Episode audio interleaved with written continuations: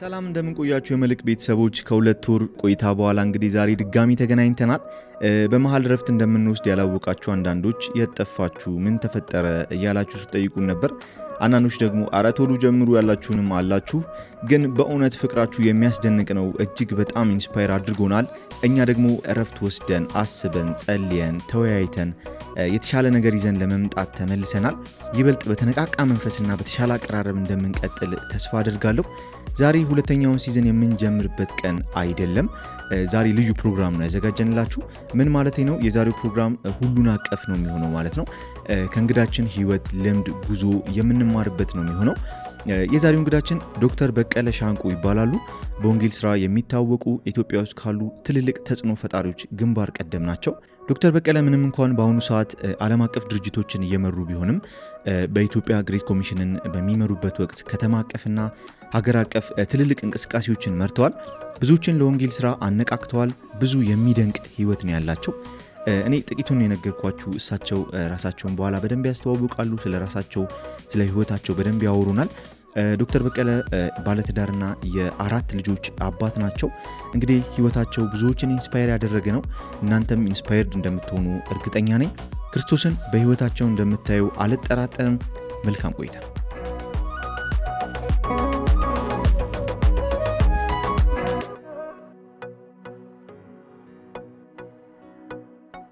ሰላም አድማጮቻችን እንደምን ቆያችሁ? እንግዲህ ከብዙ የእረፍት ቆይታ በኋላ አዲስ እንግዳ ይዘንላችሁ መጥተናል። ከረዥም ጊዜ እረፍት በኋላ ተመልሰን መጥተናል። የዛሬው episode በጣም ልዩ episode ነው። ረዘም ያለ ቆይታ ነው የምናደርገው። ዛሬ እንግዲህ እንግዳችን ዶክተር በቀለ ሻንቆ ምናልባት የምታውቁት ካላችሁ እንኳን ወደ ፕሮግራማችን መጣ። እንኳን ደህና ቆያችሁ። ስለጋበዛችሁ እኛም አመሰግናለሁ። በጣም ደስ ይለናል።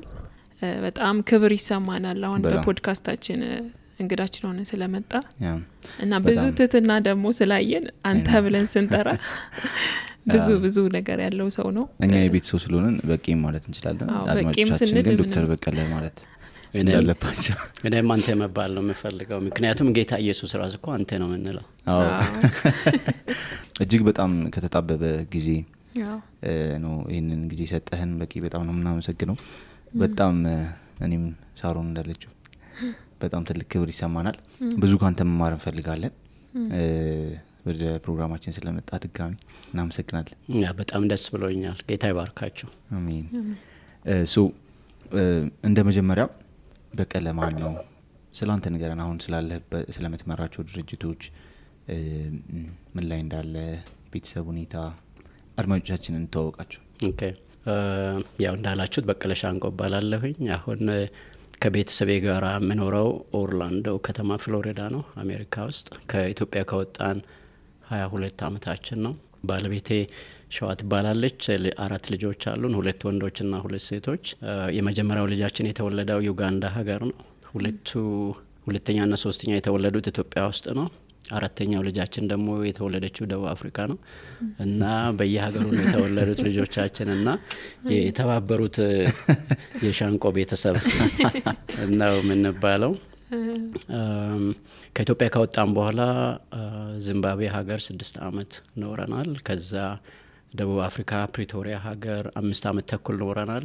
አሁን አሜሪካ ከሄድን ወደ አስራ ሁለት አመት ሊሆነን ነው ወደ አስራ አንድ አመት አካባቢ እና በአገልግሎት ምክንያት ነው ከኢትዮጵያ የሚወጣን እና በቀለ ባለትዳር እና የአራት ልጆች አባት የምትመራቸውንም ድርጅቶች ብትገልጽልን። የሚመራቸው ድርጅቶች በአሁን ጊዜ ወደ አራት የተለያዩ ዓለም አቀፍ ድርጅቶችን እመራለሁኝ። የመጀመሪያው ከ ከደቡብ አፍሪካ ወደ አሜሪካ የሄድንበት ምክንያት የእኛ አገልግሎት የዓለም አቀፉ የ Great Commission አገልግሎት ወይም Campus Crusade for Christ ከዚህ በፊት የቤተ ተከላ እ፣ department አልነበረውም እና የቤተ ተከላ department እኔ እንድመሰርት ነው ጥሪ የተደረገልኝ በ2010 በፈረንጆቹ አመት አቆጣጠር። ከዚያ በ2011 ወደ አሜሪካ ሄደን እና ያንን መምሪያ መሰረትን። Global Church Movements ይባላል።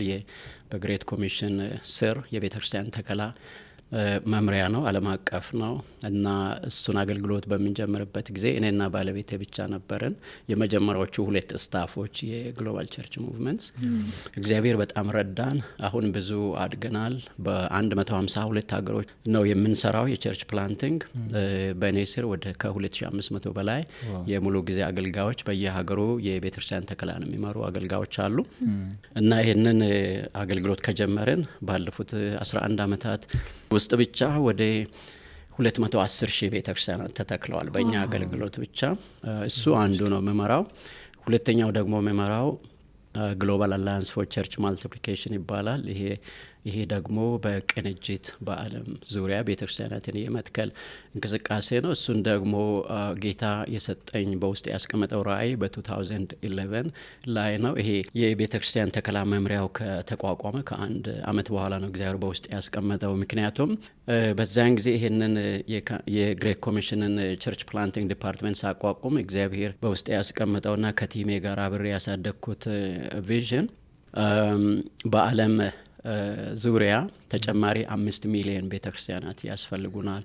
የዓለምን ሕዝብ በሙሉ በወንጌል ለመድረስ የእግዚአብሔርን መንግስት የምትወክል ቤተ ክርስቲያን በእያንዳንዱ መንደር አንድ ሺህ ሰው ባለበት አካባቢ ክርስቶስን የምትከተልና ክርስቶስን የምት ለሰዎች የምታስተዋውቅ ቤተ ክርስቲያን ታስፈልጋለች በሚል አምስት ሚሊዮን ተጨማሪ ቤተ ክርስቲያናት ያስፈልጉናል የሚል ራእይ ነበር እግዚአብሔር በውስጥ ያስቀመጠውና ከዛ በ2011 ላይ ይህንን ራእይ እንዴት ነው የምንፈጽመው? አምስት ሚሊዮን ተጨማሪ ቤተ ክርስቲያን መትከል በጣም በጣም ሰፊ ነው። በጣም ትልቅ ኃላፊነት ነው። እግዚአብሔር ወይ ይህንን እንዴት ነው የምንሰራው እያልኩኝ ስጸልይ ጌታ በልቤ ያስቀመጠ ከሌሎች ሰዎች ጋር ከሌሎች ድርጅቶች ጋር ተባብረን መስራት እንዳለብን ምክንያቱም ጌታችን ኢየሱስ ክርስቶስ በዮሐንስ ወንጌል 17 ላይ ለእኛ ጸሎት ጸልየዋል። ወደ መስቀል ከመሄዱ በፊት አብና እኔ አንድ እንደሆንን አንድ የሆኑ ዘንድ ብሎ ጸልየዋል እና እነሱ አንድ ቢሆኑ እኔ ክርስቶስ መሆኔን ዓለም ያውቃል እና በአንድነት ውስጥ ኃይል እንዳለ ነው ጌታ ያስተማረን እና በዛ መሰረት የዓለም አቀፍ ቅንጅቱን አምስት ድርጅቶች ሆነን ጀመርን። አብረን ለመስራት ያለንን ነገር ለመከፋፈል አንዱ ከሌላው ለመማር ብለን በጋራ ለመስራት ተስማምተን ጀመርን። ከዛ በኋላ ሌሎች መሰል ድርጅቶችንና ዲኖሚኔሽኖችን ወይም ቤተ እምነቶችን እየጋበዝን በአምስት የጀመርነው አሁን ወደ አንድ መቶ አስር ዓለም አቀፍ ድርጅቶች ሆነናል አንድ ላይ የምንሰራው ያንን የዓለም አቀፍ ፕሬዚዳንት ሆኜ እመራለሁኝ እና በእኛ በዚህ በቅንጅቱ አማካኝነት ብቻ ባለፉት 11 ዓመታት ወደ ሁለት ነጥብ ሶስት ሚሊየን ቤተክርስቲያናት ናቸው በምድር ዙሪያ የተተከሉት እና እሱ ሁለተኛው ድርጅት ነው የሚመራው። ሶስተኛው ደግሞ አፍሪካ ውስጥ በነበርኩበት ጊዜ ያየሁት አንዱ ትልቁ ችግር የሊደርሽፕ ችግር ነው። በቤተ ክርስቲያንም ሆነ ከቤተ ክርስቲያን ውጭ በመንፈሳዊ ድርጅቶችም ይሁን በሁሉ ቦታ የምታየው ትልቁ ክፍተት የአመራር ክፍተት ነው እና እኔ በደቡብ እና ምስራቅ አፍሪካ ሀገሮች ያለውን የወንጌልን ስራ በማስተባብርበት ጊዜ በአስር አመት ጊዜ ውስጥ ወደ ሰላሳ ሁለት መሪዎችን ነው transition manage ያደረግኩት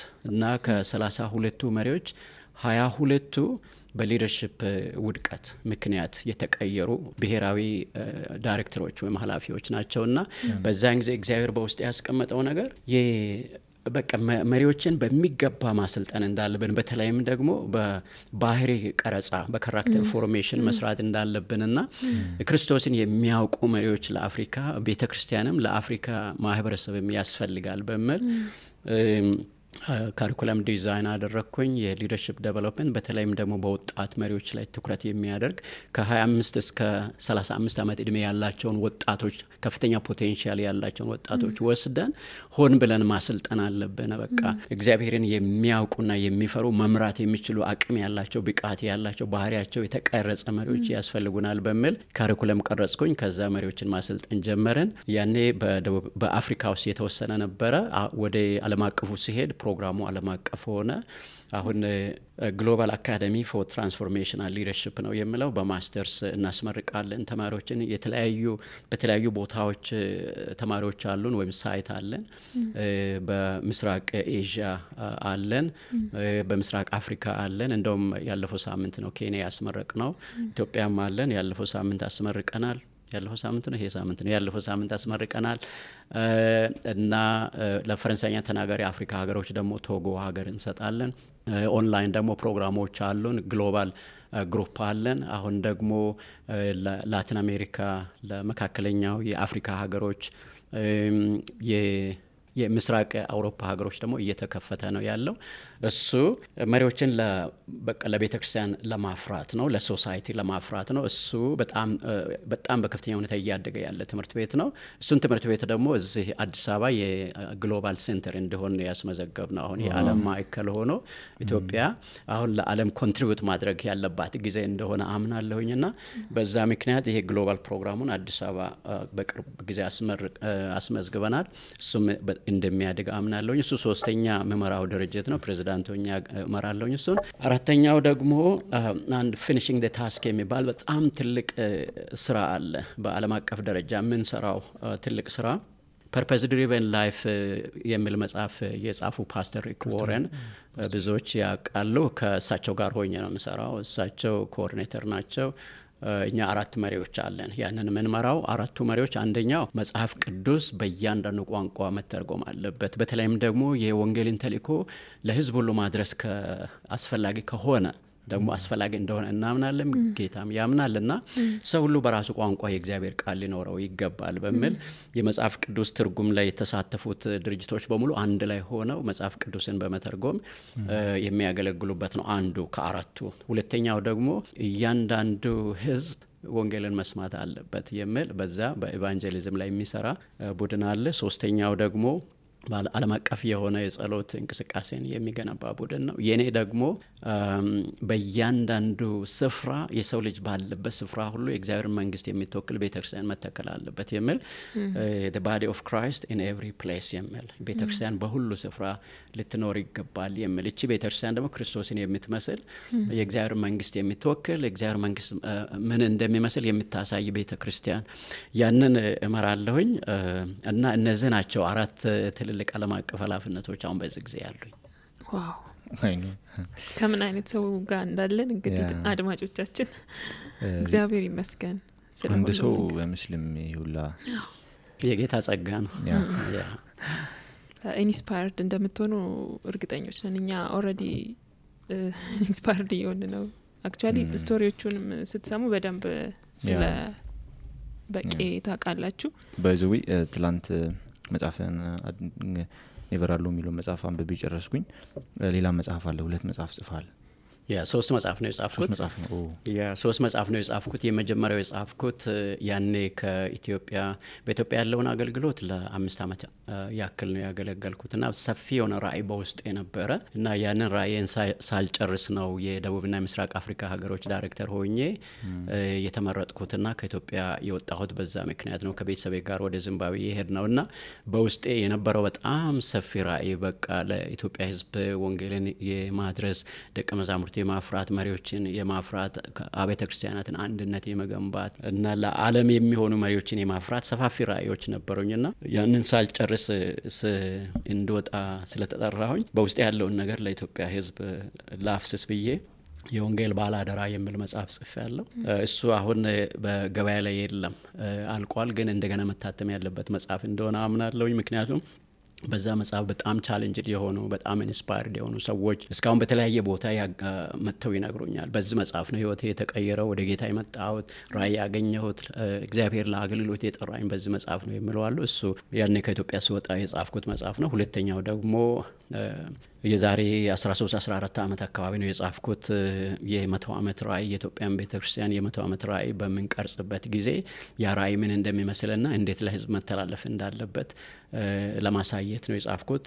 ሁለንተናዊ አገልግሎት ምንድን ነው የክርስቲያን ኃላፊነት ሁለንተናዊ አገልግሎትን ማፋጠን የሚል Christian Responsibility Advancing Holistic Development የሚል በሰው በግል ህይወት ለውጥ በቤተ ክርስቲያን ለውጥ እና በሀገር ለውጥ ላይ የጻፍኩት መጽሐፍ ነው። እሱ ደግሞ በቅርብ ጊዜ የ audio version ኑ ደግሞ ወጥቶ አሁን ገበያ ላይ ውለዋል።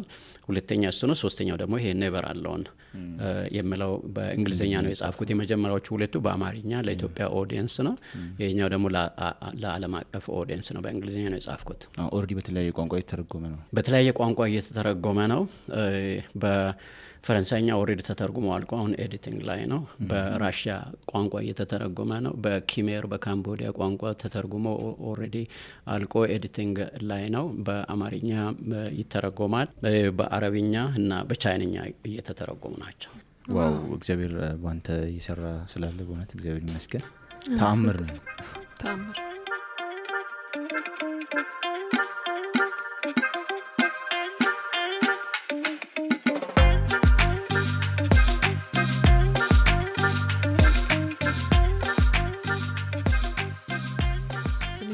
ትንሽ ሳይሆን ብዙ ወደ ኋላ እንመልስህና እስቲ ጌታን እንዴት እንዳገኘ ኑሮ ልጅነትህን ትንሽ እንድታወራን ነበር። በቂ ኬት ነው የተነሳው ሙሉን ለማወቅ ያ እኔ የተወለድኩት ገጠር ውስጥ ነው። በጣም ድሀ በሆነ ገጠር አካባቢ ነው የተወለድኩት እና እኔ በተወለድኩበት ጊዜ ቤተ ክርስቲያን አልነበረም። ወንጌል ምን እንደሆነ አናቅም። በአጋንንት ቁጥጥር ስር ነበር የነበር ነው እና የእኛ ዘመድ የሆኑ ሰው አሉ ተራራ ላይ የሚኖሩ እና ሰው የሚሰግድላቸው ብዙ ሰው የሚሰግድላቸው እና ያሉት ነገር የሚፈጸም ሰው እሳቸው ከረገሙ ሰው ይሞታል። ያው በመንፈስ ቅዱስ ኃይል ሳይሆን ያው በክፉ መንፈስ ኃይል ነበረ የሚሰሩት እና የእኛ ዘመድ ደግሞ ስለነበሩ አባቴ እሳቸውን ያገለግሉ ነበር ያንን ሰው እና በጣም የተፈሩ እንደ አምላክ ነው የሚቆጠሩት። በዛን ጊዜ ነው የተወለድኩት። አባቴ ሶስት ሚስቶች ነበሯቸው። እና አባቴ እኚህን ሰው ያገለግሉ ስለነበረ በጣም ብዙ ትእዛዝ ተሰጥቷቸው ነበር። እንዲህ አይነት ምግብ ብላ፣ እንዲህ አይነት ምግብ አትብላ፣ ጠዋት ተነስተህ ማለዳ ማለዳ ልክ 11 ሰዓት ላይ ተነስተህ አረቄ ጠጣ እና ቀኑን ሙሉ ጠጣ፣ ብርጭቆ መጉደል ከአረቄ መጉደል የለበትም፣ ሁል ጊዜ ደግሞ ትንባሆ ማጨስ አለብህ የሚሉ ብዙ ትእዛዛት ነበሩ። እና እኛ ቤት ምግብ ተሰርቶ የመጀመሪያው ምግብ ከቤታችን አባቴ ምግቡን ይዘው ይወጡና ከኋላ ከቤታችን ጀርባ ትልቅ የቡና ዛፍ አለ። ለአምልኮ የተዘጋጀ ቦታ ነው። እዛ ምግቡ ይቀመጣል። ከዛ ያ ምግብ እስከሚበላ ድረስ እኛ እንጠብቃለን እና የሆነ ነገር መጥቶ ምግቡን ይበላል ማለት ነው እና ምግቡ ከተበላ በኋላ ነው እኛ ፈቃድ የሚሰጠን ምግቡን እንድንበላ፣ አለበለዛ ዝም ብለን ነው የምንጠብቀው እና በዛን ጊዜ እኔ አስታውሳለሁ የአራት ልጅ አካባቢ ሆኜ መሰለኝ በጣም ስለ ራበኝ ጠፍቼ ወጥቼ ሁለት ቀን ያንን ምግብ እንደበላው ትዝ ይለኛልና ምንም አልሆንኩም እና አባቴ እነዚህን በጣም ውስብስብ የሆኑ ትእዛዛት ነበሩ መጠበቅ የነበረባቸው እና እነዚህን ትእዛዛት ባልጠበቁ ጊዜ ሁሉ ቤታችን ውስጥ ኃይለኛ መቅሰፍት ይመጣል። ልጅ ያለምንም ሕመም ወዲያው ይሞታል። ወዲያው ይሞታል። ልጅ ይቀበራል በእኛ ቤት እና ከሶስቱ የአባቴ ሚስቶች ከእያንዳንዳቸው አራት አራት ልጆች ሞተዋል። ከእናቴ ከእኔ እናት አራት ከሌሎቹ አራት አራት አስራ ሁለት ልጆች ከቤታችን አልቀዋል። በኋላ እኔ ሁለተኛ ነኝ በህይወት ካሉት ልጆች መካከል ታላቅ እህት አለችኝ እና እኔ ከተወለድኩ በኋላ ወላጆቼ ለእኔ ስም አልሰጡኝም አራት ዓመት እስከሚሞላኝ ድረስ። ምክንያቱም ከዚህ በፊት የተወለዱ ልጆች ሁሉ ስለሞቱ ስም ተሰጥቷቸው ነበረ። ስላላደጉ እኔም በቃ ይሄም ልጅ ያው ለሚሞት ልጅ ለምን ስም እንሰጣለን ብለው ለእኔም ስም አልሰጡኝም እና አራት ዓመት እስከሚሞላኝ ስም አልነበረኝም።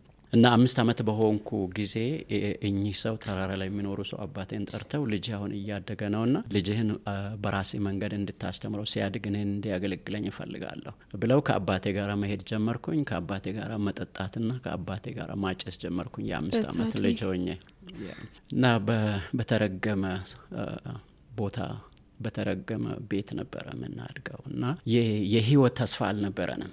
በቃ እንኖራለን ብለን አናስብም ነበር፣ እንሞታለን ብቻ ነው እና እርግማን ውስጥ ነበር የነበር ነው እና በዛን ጊዜ ውስጥ ነው እኔ የአምስት ዓመት ልጅ ሆኜ እግዚአብሔር ታላቅ ቸርነቱን ያደረገው ለእኛ ቤት አንድ ሌሊት አባቴ ተኝተው እያለ ሁለት መላእክት ተገለጡ። መጥተው በአባቴ ፊት ለፊት ተቀምጠው ስለ እግዚአብሔር ማስተማር ጀመሩ። ከዛ ብዙ ለረጅም ሰዓት ስለ እግዚአብሔር ካስተማሩ በኋላ ከእኛ ጋራ ይዘንህ እንሄዳለን፣ መንግስተ ሰማይ ምን እንደሚመስል፣ ሲኦል ምን እንደሚመስል እናሳያለን ብለው እነዚህ መላእክት አባቴን ይዘው ወደ እንዴት እንደወሰዳቸው እንግዲህ አናቅምና አባቴ በመንግስተ ሰማይ መንገድ ላይ ተጉዘዋል። የሲኦልን በር ሄደው እንዴት አስከፊ ጨለማ እንደሆነ በጨለማ ውስጥ ደግሞ አድኑን እያሉ የሚጮሁ ሰዎች እንዳሉ አይተው መጥተዋል። ከዛ እነዚህን ሁለቱም ቦታዎች ካዩ በኋላ አንዱ መልአክ አባቴን ሁለት ቦታ አሳይቻለሁ፣ የት ነው መሆን የምትፈልገው ብሎ ሲጠይቅ አባቴ እባክህ እባክህ እኔ መንግስተ ሰማይ ነው መግባት የምፈልገው ብለው ሲጮሁ መልአኩ እጁን ዘርግቶ አባቴን ጨበጠ። ከዛ በፈገግታ ጥሩ ምርጫ መርጠሃልና ወደ መንግስተ ሰማይ እንዴት እንደምትገባ የሚያሳዩህን ሰዎች እልካለሁ፣ መጥተው የሚነግሩህን ነገር ስማ ብሎ መልአኩ ተለያቸው። ከዛ ያ ሮብ ማታ ነው እንደዚህ የሆነው። ከሁለት ቀን በኋላ አርብ ማታ ሁለት ሰዎች ከሌላ መንደር ከአንድ ሳምንት በፊት ጌታን ተቀብለው የነበሩ ሁለት ሰዎች ማንበብና መጻፍ የማይችሉ ሁለት ሰዎች መጥተው ከምሽት ሁለት ሰዓት አካባቢ ለዚህ ቤት የምስራች ብለው ገቡ። እኛ ቤት የምስራች አለን እግዚአብሔር ልኮናልና ወደ መንግስተ ሰማይ መግባት የምትችለው ለአንተ ኃጢአት ከሰማይ መጥተው በመስቀል ላይ በሞተው ደሙን ባፈሰሰው በእግዚአብሔር ልጅ በኢየሱስ ክርስቶስ ብታምን ብቻ ነው ወደ መንግስተ ሰማይ መግባት የምትችለው ብለው በጣም የሚያስደንቀው መላእክቱ ባቆሙበት ነው እነዚህ ሁለት ሰዎች የጀመሩት የምስራቹን መናገር ማለት ነው። እና ኢየሱስን ካመን ካሉ እነዚህ ሁለት ሰዎች እኔ ትዝ ይለኛል እስካሁን በደንብ ነው የማስታውሰው ያችን ምሽትና አባቴና እናቴ በወንበር ላይ ተቀምጠው እኔና ታላቅ እህቴ መሬት ላይ ነበር የተቀመጥ ነው። ከዛ እነዚህ ሁለት ሰዎች ምናሉ ኢየሱስን ካመንክ ኢየሱስ ህይወትህን ይለውጣል አትጠጣም፣ ከዚህ በኋላ የሚያሰክር ነገር አትጠጣም፣ ከዚህ በኋላ አታጭስም፣ ከዚህ በኋላ ሚስቶችን አትደበድብም እያሉ ሲናገሩ እኔ ትዝ ይለኛል ከተቀመጥኩበት ቆምኩና ወደ እነዚህ ሁለት ሰዎች እነሱ ቆመው ነበረ የምናገሩት። ወደ እነሱ ሄጄ እውነት ነው አባቴ ኢየሱስን ካመኑ እናቴን አይደበድቡም ብዬ ጠየቅኳቸው። ምክንያቱም እኔ ትልቁ ነገሬ በዛን ጊዜ በቤታችን ሰላም እንዲኖር እናቴን በቃ እንድትከበር ነበረ የምፈልገው። አዎን አሉ። ከዛ በኋላ እኔ ኢየሱስን አምናለሁ አልኩኝ እና ምን እንደምል ምን እንደሆነም አላቅም ግን ቀኝ እጅህን አንሳ አሉኝ። ቀኝ እጅህን አነሳሁ። ከዛ ሴጣንን ክጃለሁ በላሉ። ሴጣንን ክጃለሁ አልኩኝ። ኢየሱስን አምናለሁ በላሉ። ኢየሱስን አምናለሁ አልኩኝ። ከዛ አንተ ክርስቲያን ነህ በቃ ከዚህ በኋላ አሉኝ ማለት ነው። በቃ በዛ በጣም ቀላል ነው። ከዛ አባቴን አባቴን ጠየቁ። አንቴስ አሉ።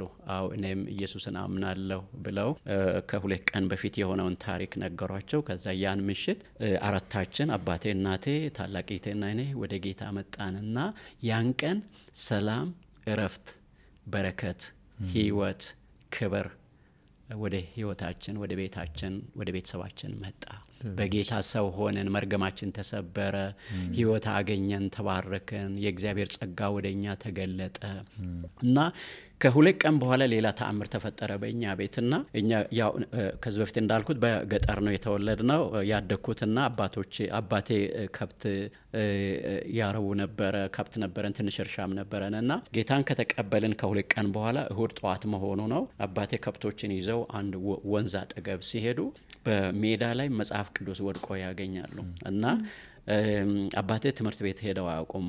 የመጨረሻ ማየም ነበሩና ይህን መጽሐፍ አንስተው መክፈት ሲጀምሩ ምን እንደሆነ አላወቁም። ምንድን ነው ይሄ ነገር እያሉ ስሉ ወዲያው ድምፅ፣ ትልቅ ድምፅ ሰሙ። ይሄ የኔ ቃል ነው የምልና ማን ነው የምናገረኝ ብለው ዞር ብለው ሲያዩ ማንም ሰው የለም። ከዛ ማን ነው የተናገረኝ ስሉ በውስጣቸው ሂድና በዛፍ ጥላ ስር ተቀመጥ የሚል ድምፅ ይሰማሉ። ከዛ ዛፍ ጥላ ስር ሄደው ተቀምጠው መጽሐፉን ከፍተው እግዚአብሔሩ አሁን የሰማሁት ያንተ ድምፅ ነው ወይ? ይሄስ ያንተ ቃል ነው ወይ? እኔ ማንበብ አልችልም። ያንተ ቃል ከሆነ ለምን እንዳነብ አታስችለኝም? እና ይህን መጽሐፍ ማንበብ ከቻልኩኝ የህይወቴን ዘመን በሙሉ ቃልህን አስተምራለሁ ብለው እዛ ቦታ ቃል ገቡ። ከዛ ወዲያው እግዚአብሔር አይናቸውን ገለጠ፣ መጽሐፉን ማንበብ ጀመሩ። እና ያን ከሰዓት በኋላ ወደ ቤት ተመለሱና የአካባቢው ህዝብ በሙሉ እንዲጠራ ፈልጋለሁ አሉ። ወደ አራት መቶ የሚያክሉ ሰዎች አጠቃላይ መንደሩ በሙሉ ተሰብስበው መጣ። አባቴ ቆመው የሆነውን ነገር ሁሉ እንዴት ሁለት መላእክት እንደጎበኟቸው እንዴት ደግሞ ሁለት ሰዎች መጥተው የምስራቹን እንደሰበኩ ሰይጣንን ክደው በኢየሱስ እንዳመኑ ዛሬ ደግሞ ይህንን መጽሐፍ እንዳገኙ እና አሁን ማንበብ እንደሚችሉ ተናግረው ከዛ መጽሐፉን አነበቡ ለህዝብ ሁሉ። ሰውን ሁሉ ጥሪ ያደረጉ እናንተም እንደ እኔ ኢየሱስን እመኑ ሰይጣንን ካዱ ብለው ያን ምሽት በቃ ቀበሌያችን በሙሉ ወደ ጌታ መጣ። ወደ አራት መቶ ሰዎች ወደ ጌታ መጡ። ከዛ በቃ አስደናቂ የሆነ የእግዚአብሔር ስራ ነው በቃ የተቀጣጠለው። ከዛ በኋላ አባቴ ያንን ሜዳ ላይ ያገኙትን መጽሐፍ ቅዱስ ሁል ጊዜ በእጃቸው ይዘው ነው የሚሄዱትና አባቴ ይዘው ሲሄዱ እስከ አምስት ኪሎ ሜትር ድረስ በአጋንንት የተያዙ ሰዎች እየጮሁ ይወድቃሉ። እሳት እያለፈ ነው እያሉ እና ያ ማለት የኔ አባት በዛ አካባቢ አሉ ማለት ነው። ሰዎች እየፈለጉ ይመጣሉ። አባቴ መጽሐፍ ቅዱስን ይዘው የአጋንንት የያዛቸው ሰዎች ላይ በጭንቅላታቸው ላይ መጽሐፍ ቅዱስን ያስቀምጣሉ እና ተቃጠልን እላሉ። አጋንንት ይጮኋሉ። ታዲያ ከተቃጠልክ እዚህ ምን ትሰራለህ? ይሄ ሰው እኮ በእግዚአብሔር አምሳል የተፈጠረ ነው። ይሄ ያንተ ስፍራ አይደለም፣ ውጣ በኢየሱስ ስም ብለው ወዲያው ያዛሉ። ቤቱ ቤተሰቡ በሙሉ ወደ ጌታ ይመጣልና በጣም አስደናቂ ስራ ነው ያየ ነው እና ከዛ በኋላ እኔም በእኛ አካባቢ እኛ ወደ ጌታ ከመጣም በኋላ ትምህርት ቤት ተከፈተ። ከሌላ ቦታ ሚስዮናዊያን እኛ አካባቢ ወንጌል እንደገባ ሰምተው መጡና ትምህርት ቤት ከፈቱልን። ፊደል መቁጠር ጀመርኩኝ በአምስት በስድስት አመቴ። ከዛ አስራ ሁለት አመት ሲሆነኝ እኔ ራሴ ቤተ ክርስቲያናችን ውስጥ ስብከት ሰብክ ነበር። የሚገርም ነው እውነት። እንዴት እያደገ መጣ? ከዛ ስለ ትምህርት ቤቱ ንገረን። እሺ ከዛ በነገራችን ላይ አባቴ የዛሬ 11 ዓመት አካባቢ ወደ ጌታ ሄደዋል። 37 ዓመት ነው አባቴ ወንጌልን ያገለገሉት። በ37ቱ ዓመታት ውስጥ ማንበብ የሚችሉት መጽሐፍ መጽሐፍ ቅዱስ ብቻ ነው እና ለአባቴ ሁለት መጽሐፍ እኔ ሰጥቼ ያውቃለሁ። መጽሐፍ ቅዱስና ሌላ መጽሐፍ ደሴም በአማርኛ ቋንቋ የተጻፈ እና ሁለቱንም እስቲ አንብቡ ብዬ ሰጣቸው መጽሐፍ ቅዱስ በደንብ ያነባሉ። ሌላ መጽሐፍ ግን አንድ ፊደል እንኳን ማንበብ አይችሉም። ምንድን ነው ለምንድን ነው ይህንን ያነባሉ? ይህን ማነቡት ብዬ ስጠይቅ ቅዱስ ቃሉን ቅዱሱን መጽሐፍ ሲከፍት ልክ ከላይ ላይ ትልቅ ብርሃን ነው የሚበራው እና ለ37 ዓመት መጽሐፍ ቅዱስ ሲከፍቱ እግዚአብሔር ብርሃኑን እያበራ በቃ everyday በየቀኑ እኛ ተአምራት እያየን ነው ያደግነው። የእግዚአብሔርን ታላቅነት የእግዚአብሔርን ተአምራት እያየን ነው ያደግነው እና አንድ መጽሐፍ ቅዱስ ብቻ ነው አባቴ በ37 ዓመት ጊዜያቸው ውስጥ የሚያነቡት። ሌላ መጽሐፍ ምንም ነገር አያነቡም። እና ወደ ትምህርት ቤት ልመለስና ትምህርት ቤት ተከፈተ። ከዛ ፊደል ቆጠርን። ከዛ እግዚአብሔር ደግሞ እውቀት ሰጠኝ። ጎበዝ ተማሪ ነበርኩኝና ሁለተኛን፣ ሶስተኛን፣ አራተኛን ክፍል በአንድ አመት ነው የተማርኩት። ከዛ ወደ አስራ አንደኛ ክፍል ስደርስ በጣም ትንሽ ልጅ ሆኜ ነው ወደ 11ኛ ክፍል የደረስኩት እና ትልቅ ድፍረት ነው የነበረኝ በዚያን ጊዜ በትምህርት አጠቃላይ በትምህርት ቤታችን አንደኛ እኔ ነበርኩ በሁሉም ትምህርት ቤት በአጠቃላይ በትምህርት ቤቱ ማለት ነው። አስተማሪ ሲቀር እኔ ክፍል ውስጥ ኃላፊነት ወስዳለሁ። ኃላፊነት ወስጄ ፊዚክስ፣ ባዮሎጂ፣ ኬሚስትሪና ሂሳብ አስተምራቸዋለሁ እና እኔ አስቀድሜ text book ኦችን አጠናለሁ። ከአስተማሪዎች አስቀድሜ ነው ማጠናው። ከዛ አስተማሪ ከሌለ ተማሪዎች ወደ ውጭ እንዲወጡ አልፈቅድም። ጊዜያችሁን ለምንድነው በከንቱ የምታቃጥሉት? ቁጭ በሉና እኔ አስተምራችኋለሁ እላቸዋለሁ። እና 11ኛና 12ኛ ክፍል በቃ ረዳት አስተማሪ ሆኜ ነው ያስተማርኩት። ርዕሰ መምህሩም ደግሞ መጣና ተማሪዎቹን አስቀምጦ አስተማሪ በሌለበት ቀን ሁሉ እሱ ነው የሚያስተምራችሁ ብሎ approve አድርጎ ወይም አረጋግጦ ነው የሄደውና እንደሱ ኃላፊነት በቃ መውሰድ ችግር ካለ ያንን ችግር መፍትሄ ለመስጠት ሁል ጊዜ እርምጃ ወስዳለሁኝ። አንዱ ለምሳሌ ያህል የ13 ዓመት ልጅ ሆኜ በእኛ አካባቢ ትምህርት ቤት አልነበረም። እኔ ሩቅ እየሄድኩ ነው የተማርኩት። አባቴ እንደውም በትከሻቸው እየተሸከሙኝ ነው የሄዱት ነበር። ሁለት ሰዓት መንገድ ነው የምንሄደው ወደ ትምህርት ቤት፣ ስንመለስ ሁለት ሰዓት መንገድ ነበር በእግር የምንሄደው እና ብዙ ልጆች ትምህርት ቤት የማይሄዱ ልጆች ነበሩና እነዚህ ልጆች መማር አለባቸው ብዬ ወሰንኩኝ። የ13 ዓመት ልጅ ሆኜ ከዛ ራሴ ትምህርት ቤት ከፈትኩኝ። እነሱን ማስተማር ጀመርኩኝ። አንድ አመት ካስተማርኳቸው በኋላ ማንበብ፣ መጻፍ፣ ሂሳብ ምናምን መደመር ሲችሉ ፈተና ሰጠኋቸው። ፈተና ሲያልፉ ወደ ሁለተኛ ክፍል አዛወርኳቸው። ካርድ አዘጋጀሁኝ ራሴ ቆርጬ በመቀስ ቆርጬ ካርድ አዘጋጅቼ ከሌላ ትምህርት ቤት ኮፒ አድርጌ ካርዱ ምን እንደሚመስል በራሴ ገንዘብ ገዝቼ ከዛ አንደኛ ስለጨረሱ ወደ ሁለተኛ ክፍል ተዛውረዋል የሚል ካርድ ሰጠኋቸው በ13 ዓመት በ13 ዓመቴ። ከዛ እነዚህ ልጆች አሁን አንደኛ ክፍል ጨርሰዋል። አሁን የት ነው የሚሄዱት ብዬ አሰብኩኝ። በቃ መቀጠል አለብኝ ብዬ ሁለተኛ ክፍል ማስተማር ጀመርኩኝ። ግን ሁለተኛ ክፍል ሳስተምር ወላጆችን ሰበሰብኩ። አንድ ቀን ሰብስቤ ልጆቻችሁን እያስተማርኩ ነው፣ አሁን ደሞዝ ክፈሉኝ አልኳቸው እና ወላጆችን በልጅ ምን ያህል መክፈል እንዳለባቸው በቃ ነግሬያቸው ከዛ በየወሩ እየከፈሉ ዘጠነኛ ክፍል ተማሪ ነበርኩኝ። በዛን ጊዜ።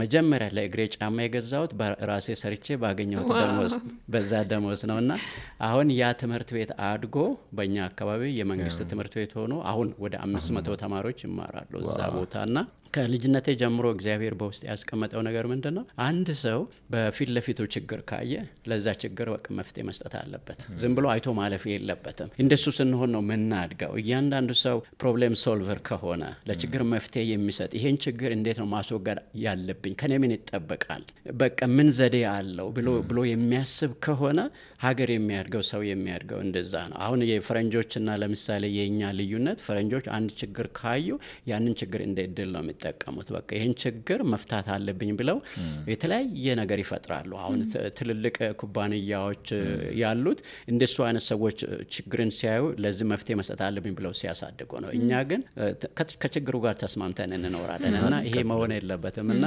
እኔ ከልጅነቴ ጀምሮ እንደሱ አይነት ነገር እና ቅድም እንዳልኩት አስተማሪ ሲቀር ቆሜ የማስተማር ትምህርት የማያገኙ ህጻናት ሲኖሩ በቃ መማር አለባቸው ብዬ እርምጃ መውሰድ እንደሱ ነው ያደግኩት። ወደ ዩኒቨርሲቲ ደግሞ high school ስጨርስ በእኛ high school የመጀመሪያ ዓመት ተፈታኝ ነበርኩኝ። ትምህርት ቤታችን አዲስ ነው የተከፈተው high school 239 ተማሪዎች ነው ማትሪክ የወሰድነው በእኛ ትምህርት ቤት። ከዛ ትምህርት ቤት እኔ ብቻ ነኝ በዲግሪ ያለፍኩት። በዛን ጊዜ የመጀመሪያው ዓመት ተፈታኝ ነበርኩኝ፣ በዲግሪ ያለፍኩኝ እኔ ብቻ ነኝ ያለፍኩት እና ከዛ አዲስ አበባ ዩኒቨርሲቲ መጣሁ። አራት ኪሎ ገባኝ። ስታቲስቲክስ እና ሂሳብ ተማርኩኝ፣ ጨረስኩኝ። ከዛ ጤና ጥበቃ ዋናው መስሪያ ቤት ተቀጠርኩ። ይሄ ነው ትምህርቱ። የሚገርም ነው። ትንፋሻችን እስኪ ቆራረጥ ድረስ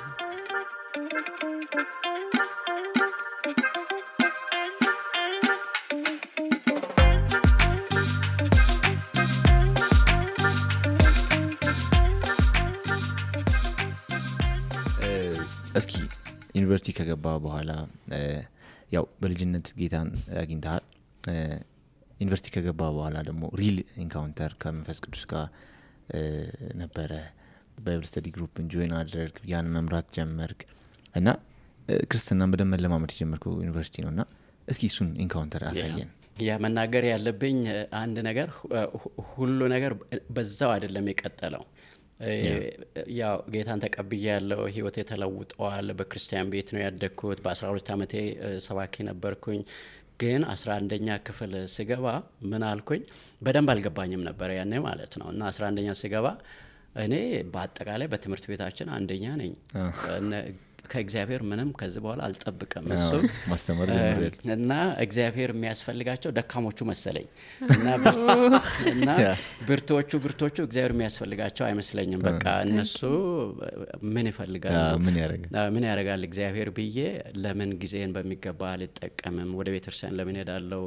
choirs ውስጥ ለምንድን ነው የማገለግለው ብዬ ቤተክርስቲያን ማየት ተውኩኝ። አስራ አንደኛ ና አስራ ሁለተኛ ሁለት አመት ሙሉ backslide አረኩኝ። በቃ ወደ ኋላ ተመለስኩ ማለት ነው እና ጌታን የማያውቁ ጓደኞችን አፈራሁ። ከዛ ለወላጆች ምክንያት ማቅረብ ጀመርኩኝ። እኔ በትምህርት አንደኛ ስለሆንኩኝ ጊዜን በሚገባ መጠቀም ስላለብኝ ቤተክርስቲያን ለመሄድ ጊዜ የለኝም። ጓደኞቼ ጋር እየሄድኩኝ አጠናለሁ እያልኩኝ እነሱ ጋር አብዛኛውን ጊዜ እነሱ ጋር እየሄድኩ ነው ማድረው ማድሬ ነበረው ማለት ነው እና ክርስቲያኖች ወደ እኔ ሲመጡ መንገድ ቀይሬ ነበር የሚሄደው ሁለት አመት ሙሉ ግን ከዛ ከሁለት አመት በኋላ የማትሪክ ውጤት ስመጣ እኔ ብቻ ነኝ ያለፍኩት ወደ ዩኒቨርሲቲ ለመሄድ እድል ያገኘሁት ከ269 ተማሪ አስታውሳለሁ። አንድ ልጅ በዲፕሎማ አራት ልጆች መምራ ማሰልጠኛ የመግባት እድል ነው ያገኙት። እኔ ብቻ ነኝ ዩኒቨርሲቲ የመግባት እድል ያገኘሁት እና አዲስ አበባ መጥቼ አላቅም እና ዩኒቨርሲቲያን አራት ኪሎ ነው የተመደብኩት። ከዛ ወደ አራት ኪሎ ለመምጣት አዲስ አበባን የሚያውቅ ሰው የአክስቴ ባል አዲስ አበባን ያውቃል እሱ ይውሰደ ተብሎ ተመድበው ከእሱ ጋራ ወደ አዲስ አበባ ስመጣ ለመጀመሪያ ጊዜ አውቶቡስ ውስጥ እያለው ስልሳ ሶስት ሰው የጫነ አውቶቡስ ውስጥ እያለው ወደ አዲስ አበባ ስንመጣ በቃ ትልቅ ሀሳብ በውስጥ የተፈጠረ እኔ ማን ነኝ? ለምንድን ነው እኔ ብቻ ያለፍኩት ወደ ዩኒቨርሲቲ? ምን መልካም ነገር አድርጌ ነው እኔ እንደዚህ አይነት እድል ያገኘሁት እያልኩኝ በቃ ትልቅ ጥያቄ ተፈጠረብኝና እንደሱ እያሰላሰልኩ እያለው በአውቶቡስ ውስጥ በጣም እንደ ነጎድጓድ የሆነ ድምፅ ሰማሁኝ። እነሆ በእጄ መዳፍ ቀርጬሻለሁ፣ ቅጥሮችሽም ሁል ጊዜ በፊቴ ናቸው።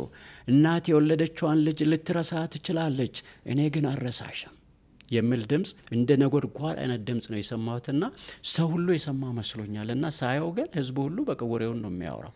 ድምፁን የሰማሁት እኔ ብቻ ነኝ። በቃ እግዚአብሔር ነው ማለት ነው እንደዚህ የምናገረኝ እያልኩኝ ወደ ዩኒቨርሲቲ ሄድኩኝ። ዩኒቨርሲቲ ሄጄ ተመዘገብኩ። ከዛ ምዝገባውን እንደጨረስኩኝ እሁድ ከሰዓት በኋላ አንድ ተማሪ ወደ እኔ መጣ እና ያኔ የአራተኛ ክፍል የአራተኛ አመት ተማሪ ነበረ እና እሱ መጣና እኔ ተከተል እባላለሁ አንተ ማነህ አለኝ። በቀለ እባላለሁ አልኩኝ። ከዛ ወዲያ ወደ ምስክርነት ነው የሄደው። ጌታን ታውቃለህ አለኝ።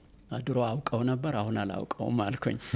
እና ምን ምን ሆነሃል ምን አጋጠመኝ ስለኝ አይ አልነግርህም ምን እንዳጋጠመኝ አልነግርህም አልኩኝ። ያው ያው ትዕቤትም አለች በውስጤ ና አልነግርህም አልኩኝ። ከዛ እሺ አዲስ ኪዳን በእጁ ይዘው ነበረ መጽሐፍ ቅዱስ ልስጥህ አለኝ። እሺ አልኩኛ አዲስ ኪዳን ተቀበልኩ። ከዛ በኋላ እኔ ውይይታችን በጣም አጭር እንዲሆን ነው የፈለግኩት። እሱ ቶሎ እንዲሄድልኝ ፈልጋለሁ።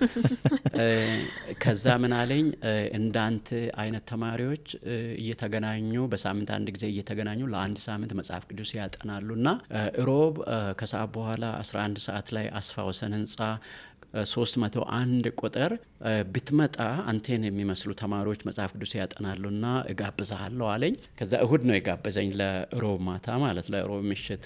ከዛ ተለያየን እና ማሰብ ጀመርኩኝ። ልሄድ አልሄድ ልሄድ አልሄድ እያልኩኝ በቃ ውስጤ እየጠየቅኩ ቆየሁኝ። ሮብ ደረሰ። ከዛ 11 ሰዓት ሊደርስ ስል በቃ ልሄድ አልኩኝና ወሰንኩኝ። አስፋወሰን ህንፃ አራት ኪሎ 301 ቁጥር ገባሁኝ። ስገባ አምስት ተማሪዎች አሉ። እኔ ስድስተኛ ሆኜ ቁጭ አልኩኝ። እኔ ብዙ ጊዜ ብዙ ነገር ረስቻለሁ። እንግዲህ ሁለት አመት ነው ከጌታ ጋር ያልነበርኩት። ከዛ እነሱ አጠኑ፣ እኔ ብዙም አልተሳተፍኩም፣ ግን ያው ሰማቸው ነበረ። በኋላ ጥናቱ አልቆ መጸለይ ሲጀምሩ ለካ በመንፈስ ቅዱስ የተቀጣጠሉ ልጆች ናቸው እና ለመጀመሪያ ጊዜ መንፈስ ቅዱስ እውነት መሆኑ ገባኝ ለመጀመሪያ ጊዜ እና እነዚህ ተማሪዎች በጣም የተለወጡ ተማሪዎች ናቸው እና በቃ በውስጤ የሆነ ነገር መጣብኝ። በቃ እኔም እንደነሱ መሆን እፈልጋለሁ የሚል ነገር መጣ። ከዛ ጥናቱ አልቆ ተማሪዎቹ ሲሄዱ የዶርሙ የዶርሙ ባለቤት አስፋው ቀን ነው ይባላል። አሁን ወለጋ ውስጥ ነው ያለውና እሱ ነበር የጥናቱ መሪና እኔ እዛው ቀረሁ። ሌሎቹ ሲወጡ ለምን አትሄድም ስለኝ ጸልይልኝ አልኩት። ጸልይልኝ እኔም እንደናንተ መሆን እፈልጋለሁ አልኩ። ከዛ እጆን ጭኖ ጸለልኝ። ያን ቀን በቃ ጌታ አገኘኝ። ያን ቀን የመመለሻ ቀን የ restoration ቀን ነበረ በእኔ ህይወትና ከዛ በዛው መጽሐፍ ቅዱስ ጥናት ቀጠልኩኝ። ሴምስተሩን ሴምስተሩ ካለቀ በኋላ የሚቀጥለው ሴምስተር እኔ ራሴ ሌላ ቡድን ተሰጠኝና መምራት ጀመርኩኝ። በሚቀጥለው አመት በተማሪዎች leadership ውስጥ ገባሁኝ እና አራት አመት ህይወቴ የተቀረጸበት ነበረ በካምፓስ ህይወት ውስጥና እዛ በጣም አደግኩኝ በህይወቴ ጌታን በማወቅ። ያን ጊዜ ደግሞ የስደት ጊዜ ነበረ። የደርግ ጊዜ ነበረ። በጣም እንሰደድ ነበረ። በተለይ ደግሞ አራት ኪሎ ተማሪዎች መካከል 88 blacklisted የሆነን በቃ የምንፈለግ በቃ የመንግስትና የስርዓቱ ተቃዋሚዎች ተብለን የተመዘገብን 88 ተማሪዎች ነበርን። በጣም ነበር የምንፈለገው። ብዙ ጊዜ ነው የሚሰበስቡን። ሰብስበው ያስተምሩናል ስለ ማርክሲዝም እና ጌታን እንድንክድ ይጠይቁናል እንድንፈርም ይጠይቁናል። ግን በዛ ውስጥ ሁሉ እግዚአብሔር በታማኝነት ጠብቆ አሳለፈን እና ብዙ leadership የተማርኩት በዩኒቨርሲቲ ውስጥ ነው።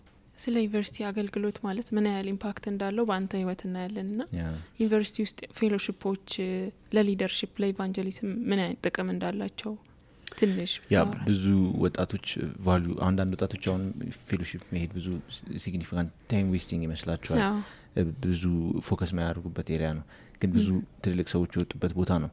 አንተን ደግሞ አንዱ ትልቅ ምሳሌ ነህ። እና እስኪ ምን ያህል እንደጠቀመ leadership ላይ ከሰው ጋር ስላለ relationship በ fellow የነበረ ቆይታ ትገልጽ ያ በህብረቱ በዩኒቨርሲቲ ውስጥ ህብረቱ የነበረን ቅድም እንዳልኩት ህይወቴ የተቀረጸበት ጌታን ያወቅኩበት በአመራር ያደግኩበት በመንፈስ ህይወታችን የምንቃጠልበት አለምን ለመለወጥ የምንፈልግበት ጊዜ ነበረ። ምክንያቱም ወጣቶች ነበረን energy አለን በውስጣችን passion አለን እና ያ passion ለትክክለኛ አላማ ነበረ የዋለው ማለት ነው።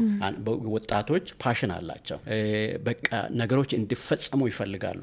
ግን ምን እንዲፈጸም ነው የምንፈልገው? እና passion ኣችን በትክክለ ትክክለኛ አላማ ከሆነ በህይወታችን በጣም ትልቅ ነገር ነው የምናደርገው እና እኔ ዛሬ ላለሁበት ቦታ ፋውንዴሽን መሰረት የሰጠኝ የኮሌጅ የነበረኝ ህይወት ነው። በኮሌጅ አብረን ስንጓዝ እርስ በእርስ ስንጽናና አብረን የእግዚአብሔርን ቃል ስናጠና አብረን ስንጸልይ ወንጌልን ደግሞ አብረን ለሌሎች ስንመሰክርና ሌሎችን ደቀ መዛሙርት ስናደርግ በዓላማ ነበረ የኖር ነው እና ያ ትክክለኛ መሰረት እንደሰጠኝ አምናለሁ። እና በዚያን ጊዜ ከኛ ጋር አብረው የነበሩ ተማሪዎች ዛሬ በዓለም አቀፍ ደረጃ መሪዎች ናቸው። እና ዛሬ ላለንበት መሰረቱ በዛ በኮሌጅ ውስጥ የነበረን ጊዜ ነው። እና ማንም ወጣት ይህንን መልእክት የምትሰማ ወጣት ወንድም እህት የኮሌጅ ላይፋቸውን በሚገባ እንድትጠቀሙ አደራ ልላችሁ እፈልጋለሁ። ምክንያቱም በኮሌጅ ውስጥ ነው እግዚአብሔር ሕይወታችሁን የሚሰራው እና ረጅም ጉዞ ነው ከፊት ለፊታችሁ ያለውና ለዛ ረጅም ጉዞ መሰረት የምትጥሉበት ይሄ ነው። ለሕይወታችሁ አላማ በትክክል የምትገነዘቡበት ይሄ ነው። ምክንያቱም የእናንተን ሕይወት የሚሻሙ ብዙ ነገሮች አሉ። እኔ ደግሞ ሕይወቴን በጣም የለወጠው አንድ ጥቅስ አለ። በተለይም ይሄ ጥቅስ ሐዋርያው ጳውሎስ ስለ ዳዊት የተናገረው ቃል ነው። ዳዊት ከኖረና ከሞተ ከአንድ ሺህ ዓመት በኋላ ሐዋርያው ጳውሎስ ስለ ዳዊት ሲናገር በሐዋርያ ሥራ ምዕራፍ 13 ቁጥር 36 ላይ ዳዊትም በዘመኑ የእግዚአብሔርን ሐሳብ ካገለገለ በኋላ አንቀላፋ ይላል እና ይሄ ጥቅስ ምናልባት የዛሬ 28 29 30 ዓመት አካባቢ ነው እግዚአብሔር በጣም እያስተማረኝና ሶስት ነገሮች አሉ በዚህ ጥቅስ ውስጥ ዳዊትም በዘመኑ የእግዚአብሔርን ሐሳብ ካገለገለ በኋላ አንቀላፋ የሚለው አንደኛ በዘመኑ የሚል ነው። ሁለተኛ የእግዚአብሔርን ሀሳብ የሚል ነው። ሶስተኛ አንቀላፋ የሚል ነው እና ዳዊት በራሱ ዘመን ነው። እያንዳንዳችን የራሳችን ዘመን አለን እና እናንተ አሁን ይሄን መልእክት የምትሰሙ ይሄ የራሳችሁ ዘመን ነው፣ የራሳችሁ ትውልድ ነው። ከዛሬ ከሁለት መቶ ዓመት በፊት አልተወለዳችሁም።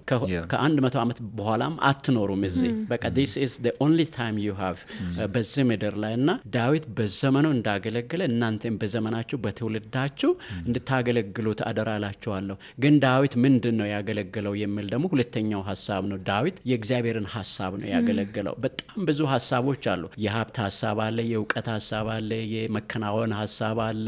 ብዙዎቹ ሀሳቦች ያው ከምድራዊ ሕይወታችን ጋር የተገናኙ ነገሮች ናቸው እና ለዘላለም የሚኖረው ሀሳብ ግን የእግዚአብሔር ሀሳብ ነው እና በዚህ በወጣትነታችሁ የእግዚአብሔርን ሀሳብ አውቃችሁ ይሄ የኔ ትውልድ ነው፣ ይሄ የኔ ዘመን ነው፣ እግዚአብሔር በዚህ ዘመን በዚህ ምድር ላይ እንድኖርና እሱን እንዳውቅ ያስቀመጠኝ በዓላማ ነው። ዳዊት እንዳገለገለው የእግዚአብሔርን ሀሳብ እኔም አገለግላለሁ እንድትሉ ነው ማሳስባቸው እና ይሄ የኔን ህይወት የሰራ ቃል ስለሆነ ነው። ሶስተኛው ሀሳብ ከዚህ ቃል ዳዊትም አንቀላፋ የሚል ነው። ይሄ ምን ማለት ነው? ለእያንዳንዳችን የተሰጠን ዘመን የተወሰነ ዘመን እንደሆነ ነው የሚያሳየን። ዳዊት አንቀላፋ እና ዳዊት ዛሬ የለም፣ መቃብሮ ነው በእስራኤል ሀገር ያለው። እኛም እናልፋለን። ለዘላለም እንደምንኖር ማሰብ የለብንም። ውስን ጊዜ ነው ያለን። ስለዚህ እነዚህ ሶስቱ ሀሳቦች ህይወቴን የሰሩ ናቸውና ለወጣቶች ማሳስበው ይሄንን ነው። የተወሰነ ዘመን ነው በዚህ ምድር ያላችሁ። ብዙ ሀሳቦች ደግሞ አሉ፣ እናንተን የሚፈልጉ ብዙ ሀሳቦች አሉ። ግን best and eternal ዘላለማዊና የተሻለው ሀሳብ የእግዚአብሔር ሀሳብ ነው። ይህን ደግሞ የምታገለግሉት እሺ ጌታ ሆይ እከተልሃለሁ፣ በቃ ፈቃድን በእኔ ፈጽም ስትሉ እግዚአብሔር ለከበረ ነገር ነው የሚጠቀምባችሁ። ይውላችሁ ሁሉ ነገር ያልፋል። ምንም እውቀት ብኖራችሁ፣ ምንም ገንዘብ ብኖራችሁ ሁሉ ነገር ያልፋል። የማያልፍ ግን አንድ ነገር ነው የእግዚአብሔር ሀሳብ። ስለዚህ በዩኒቨርሲቲ ውስጥ በኮሌጅ ውስጥ ያላችሁ ጊዜ እግዚአብሔር የእናንተን ህይወት የሚሰራበት ጊዜ ነውና join አድርጉ፣ fellowship ን join አድርጉ። ከሌሎች ጋር አብራችሁ ጸልዩ፣ የእግዚአብሔርን ቃል አጥኑ። ጊዜያችሁን በከንቱ አታቃጥሉ። ትምህርታችሁን ተማሩ፣ በትምህርታችሁ በጥሩ ውጤት አገኙ። ምክንያቱም እኛ መልካም ምሳሌ ደግሞ እንድንሆን የተጠራን ነን። እግዚአብሔርን የምናሳይ ሰዎች ነን። ጥሩ ውጤት አምጡ። ግን ለትምህርት ብቻ አይደለም እዛ ያላችሁት የእግዚአብሔርን ፈቃድ ለማወቅና ለማገልገል ነው ያላችሁትና የምትሰሩበት ጊዜ ነው። ስለዚህ don't waste your time እላቸዋለሁ። እኔ አንድ ምስክር ነኝ። ያው ገና በሆንም አሁንም ዩኒቨርሲቲ ውስጥ ነው እግዚአብሔርን በደንብ የተለማመድኩት፣ leadership ን የተለማመድኩት፣ ከሰዎች ጋር አብሮ መስራትን የተለማመድኩት እና ብዙ ጓደኞቼ እንደዛ ናቸው እና በጣም powerful message ን ያስተላለፍኩ በቂ አድማጮቻችን ከዶክተር በቀለ ጋር ያደረግነው ቆይታ ይህ ብቻ አይደለም። ቀጣዩን episode ሳምንት ይዘንላችሁ እንቀርባለን። ይህንን episode ለአንድ ጓደኛችሁ share ብታደርጉት ትልቅ ውለታ ትውሉለታላችሁ። ሳምንት ቀጣዩን ይዘንላችሁ እንመጣለን። መልካም ሳምንት